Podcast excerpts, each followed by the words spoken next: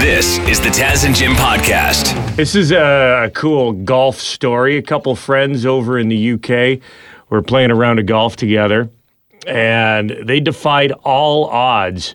This is uh, quite insane. Uh, well, first guy gets up to the tee block, gets a hole in one. the guy who comes up next gets another hole in one. Back to back hole in ones. Wow. Huh. And the, so there's two balls in the cup. Yeah. Like that's you better be careful because if you you know that could bounce out if there's a ball in there. You could be robbed of a hole in one. But that's crazy. Here is uh, here's one of the friends talking about the the remarkable experience. We got to the uh, par three fifth hole. Jazz here, teed off first, and lo and behold, you only got a hole in one, didn't you? Yeah. Of course. Yeah, of course, he says, yeah, so he does it every day. Very unusual, get a hole in one. I stepped up second and teed off, and you won't believe it, got a hole in one as well, which is totally unheard of to have two holes in one on the same hole with consecutive players in the same competition. Wow. I love how proper that Englishman sounds while telling that story. Completely different than if this experience happened to you and I, Jim. Oh, as we walk into the clubhouse, kick the door open. Could you effing believe it? I got an effing hole in one. Jim got an effing hole in one right after me. This guy's like, well, uh, funny enough. Yeah, wouldn't you know it? Stepped up. Jazz, he gets a hole in one. Of course he does. Oh, fancy that. We got to the uh, par three fifth hole. Jazz here, teed off Yeah. first, and lo and behold, you only got a hole in one, didn't you? Yeah. Of course. Tip of the cap, mate. Didn't you? Lo and behold, uh, 17 million to one odds that two people playing a round of golf together are going to get a hole in one back to back. Well, I'd say it's more likely. He's showing the guy the line. He's showing him exactly Give how to him the do read. it. Yeah. Give him the read. There you go. This is the Taz and Jim podcast. Boss Brad is in studio with us, and he just started telling us a story off the air, and I'm like, whoa, stop right there. we need to share this with the Taz and Jim listeners. Hey, Boss Brad, How you doing? what happened at hockey on the weekend? So I'm, I'm getting getting dressed for hockey, get in a room, throw my, my bag down. It's like old timers men's men's Yeah, league, I'm su- right? Super, League on the uh, Sunday or Saturday afternoon. So I start pulling my gear out, and then I pull my skate out, and I noticed in the bottom of my skate there's like a bunch of like stuff. Like an old sock or something? Well, just like like material. So I start shaking it out, and our goalie looks at me and goes, "What is that?" I'm like, "I don't know. It looks like something was living in here this week." So I keep getting ready, got my, my pants, my socks, put my skates on, and then I go back to get into my bag to grab my shoulder pads. And as I move my shoulder pads, I see a mouse in my bag. And so uh, right away, I'm zip it right up. I'm like, oh my God. And all the guys are looking, what's wrong? I'm like, I got a traveler. Because I had left my hockey bag in the garage all week Yeah. and just opened it up to let it let it air out. So everybody, like, it's like mayhem because we don't know what to do, you know. This is what you get for eating cheese strings on the bench, Brad. So How big was the mouse? it went well. So I took it outside. You know, this is better than you know, like oh, we'll just get it with a hockey. No, we're not getting it with a hockey stick. I'm gonna take it. Slap shots it into the garbage pail. thing, thing gets out into a main area. Brad smashes it with a goalie stick. Kids are screaming, ah, crying. He killed Mickey. Yeah, exactly. I'm like, no, no, no. I'm going to take this outside. So I take my skates off. I go walk my bag outside, like it's inside the bag. Can you feel it moving in there? I, I know I couldn't, but like I, I felt like I could. it was one of those. So I go outside to the the parking lot and I open up the bag and dump it over, and then I can see it poking its head out. I'm like, this is a lot bigger than what I thought it was. And it was it was not a mouse; it was a rat. Ah. like Never Jim, did. Jim is like this, like that long, that long of a tail. Oh, it was so yeah, gross. Like six inches. yeah, yeah. easily, Oh. easily that and the tail. So then it just scurried off into the woods. It was gone. Man. Someone else's oh. problem. I just wish it was like one of those situations you'll see like an 18 wheeler roll down the highway and then you'll see a cat pop out from under the hood because and it was in there the whole time. I just wish you were on a breakaway and all of a sudden a mouse popped up and it was like on your shoulder on on the the ice. Ah, it was the worst. It, I So what did you do with your hockey equipment? Now I'm asking as a germaphobe, did you wash your equipment b- Well, before you put it on? no, or did Why you, rats don't spread disease? did you just put on your equipment and wear it? It was for already hockey? on. It was already all on. So now Oh I'm gonna my get it clean. I got, I got to take it to one of those places that does like the whole you Move know full on away from clean. Brad. this is the next. This is how the next pandemic starts. It's not a. It's not a bat in a wet market. It's a rat in someone's hockey it was equipment. so bad. Our boss Brad just told us a story about how on the weekend he was playing men's league hockey, uh, putting his equipment on. Something was moving in his bag. There was a rat in there. Ugh.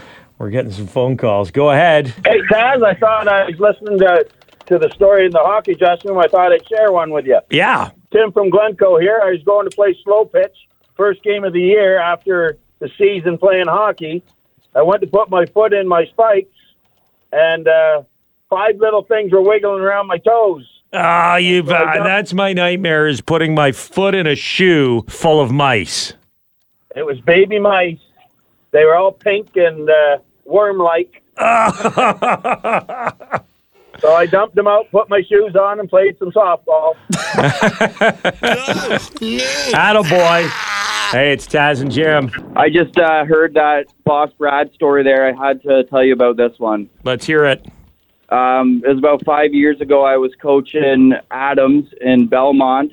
They're about 10 years old, I believe, and we're out for practice.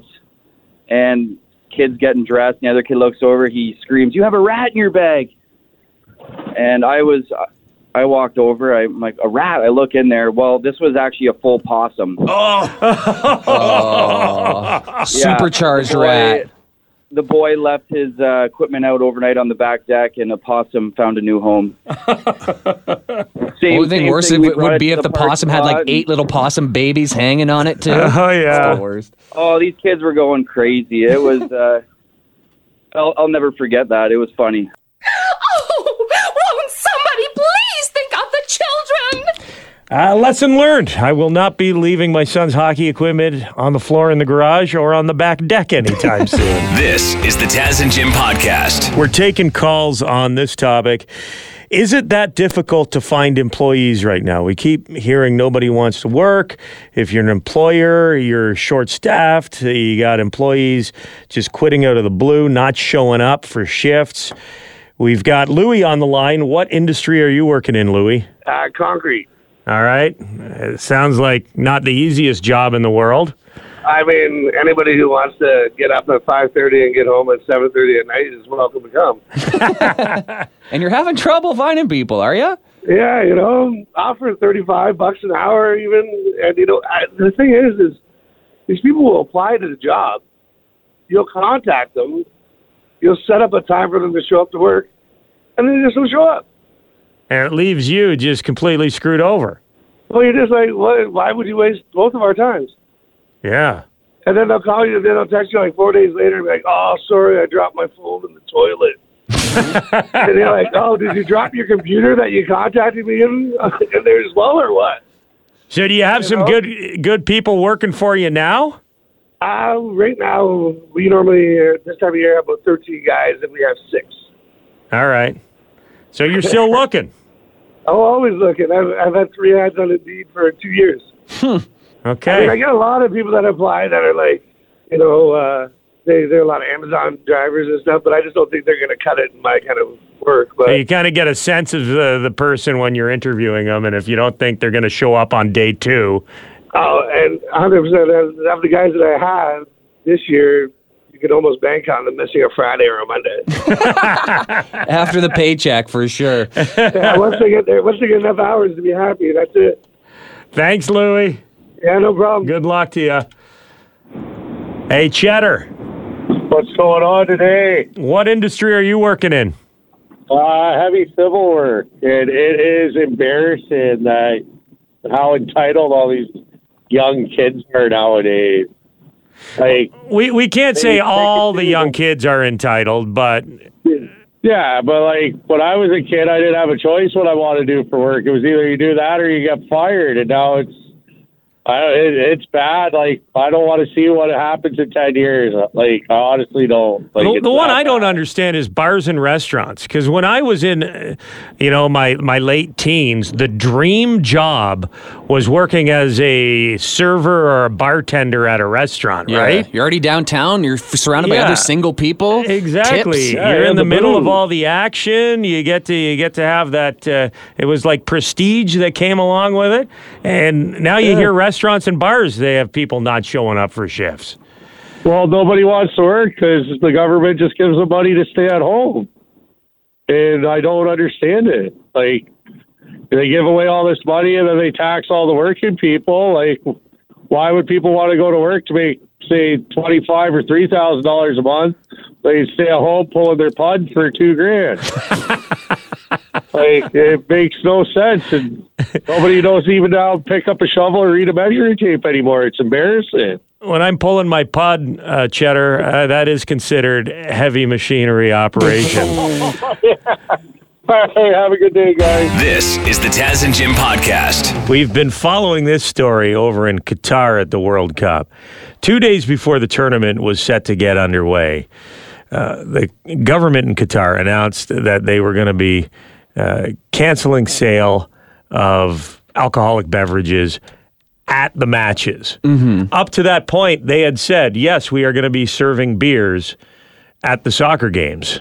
Weirdly, there is one spot you can drink, but you ha- it's a twenty thousand dollar box. You have to sp- spend twenty thousand dollars to get in that box. So you have to be a rich prince from the area or a super celeb to drink So there. that's in the stadium. There is that is one exception. So us plebs can't drink, but you know, super rich people still can. Mm. Which is funny how that works.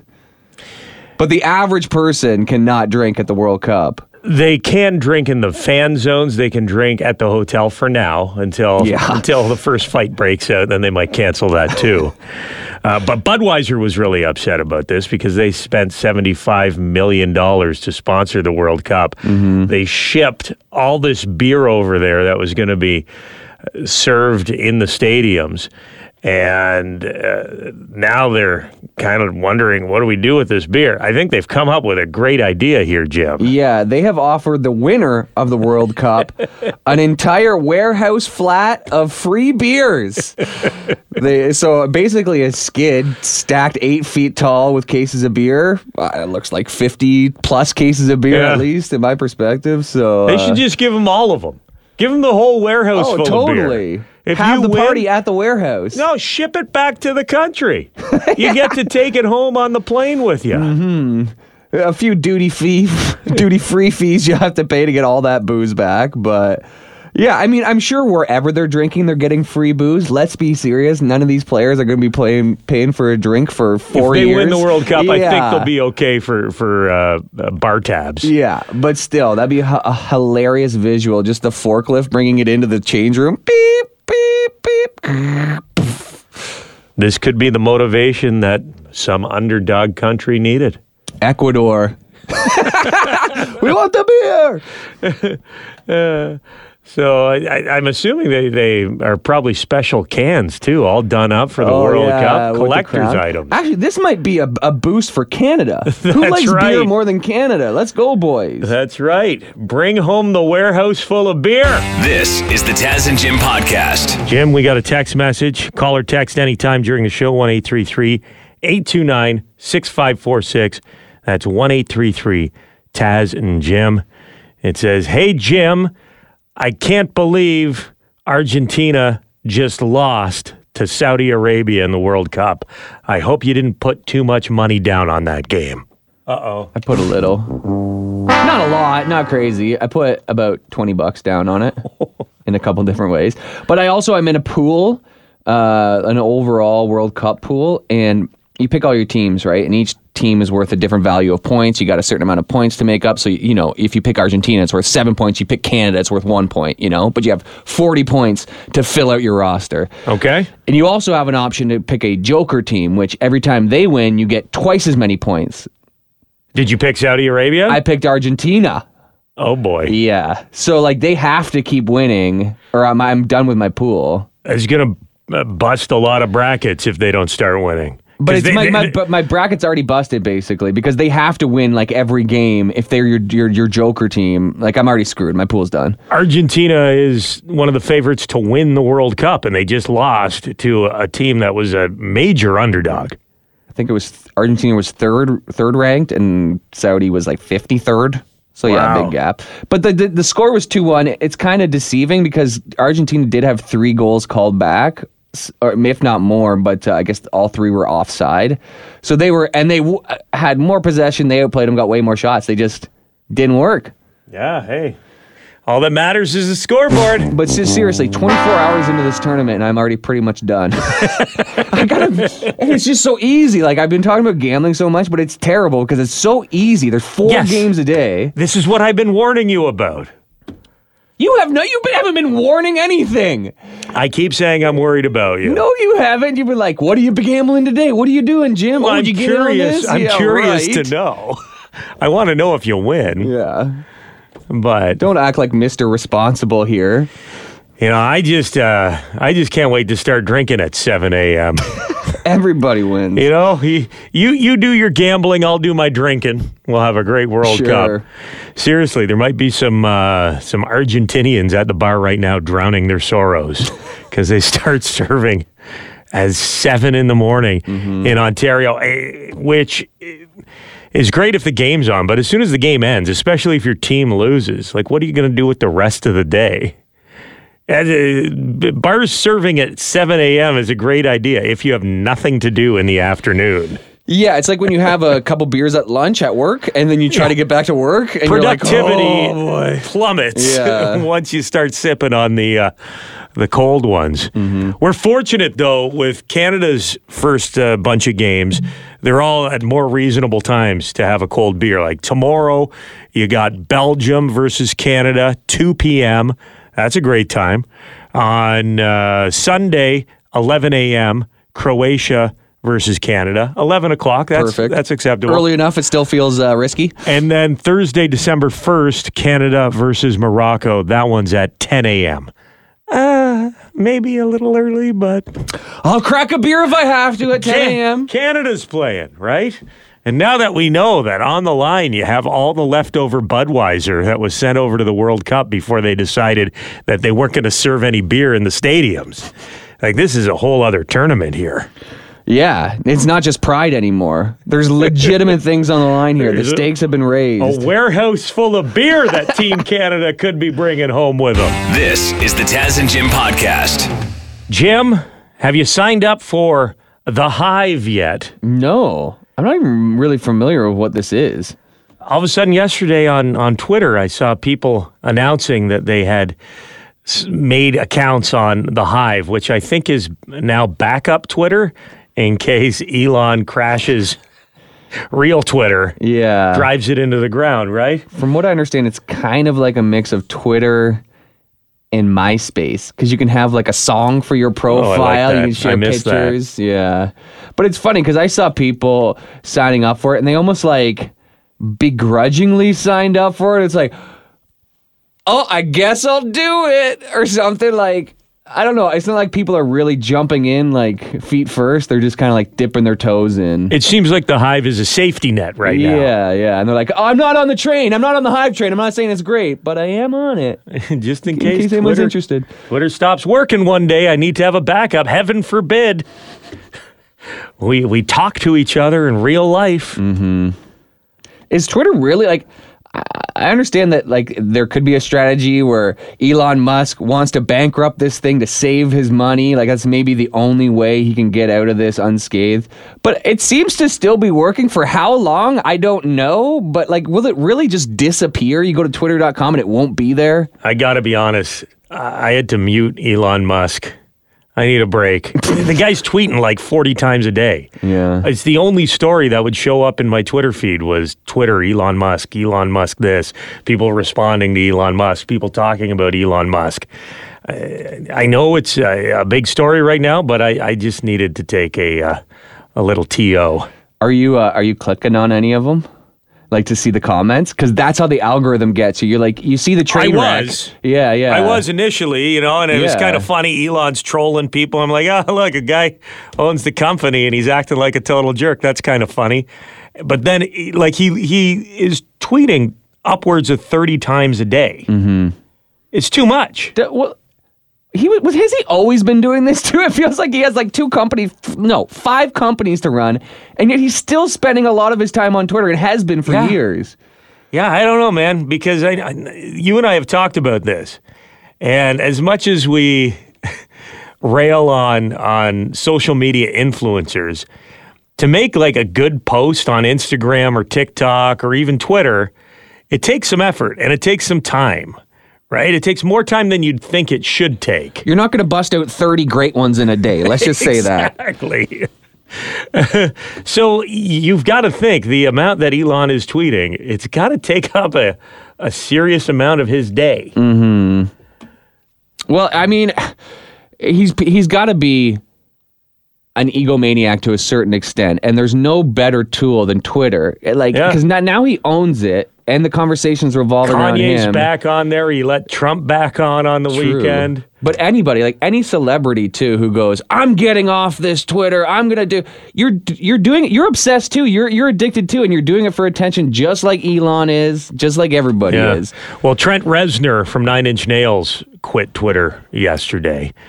And I did see Elon called, even though I have him muted, I saw Elon called Trent Reznor a crybaby. But anybody who publicly quits Twitter is a crybaby. I have to say, like, you just cry, leave. baby. I, I would say more if you threaten that you're going to tw- quit Twitter and you don't, Yeah, yeah. then maybe you're a crybaby. It's like, okay, do it or don't. Yeah, yeah. It's like it's like if you say you're going to move to America if Trudeau wins, or move to Canada if Trump wins, and you never do. You're Right. still living wherever you lived before. Right. Empty threats. Yeah. Anyways, follow us on Hive. the hottest new social media. And now, the winner is.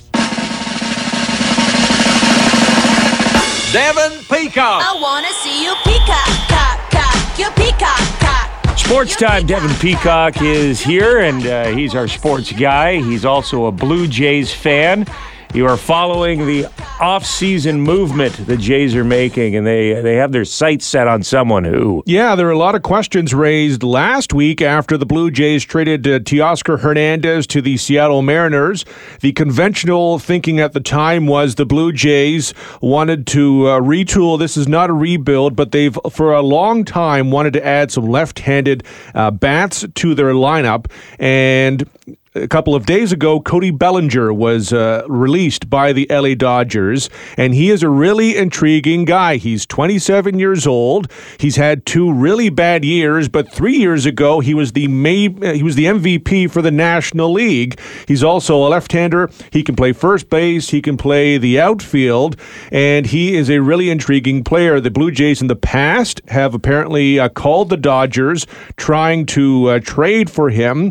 They've been unsuccessful, but his agent is Scott Boras. He is a guy that the Blue Jays have a pretty good relationship with. Apparently, he wants to sign a one year deal to reestablish his value.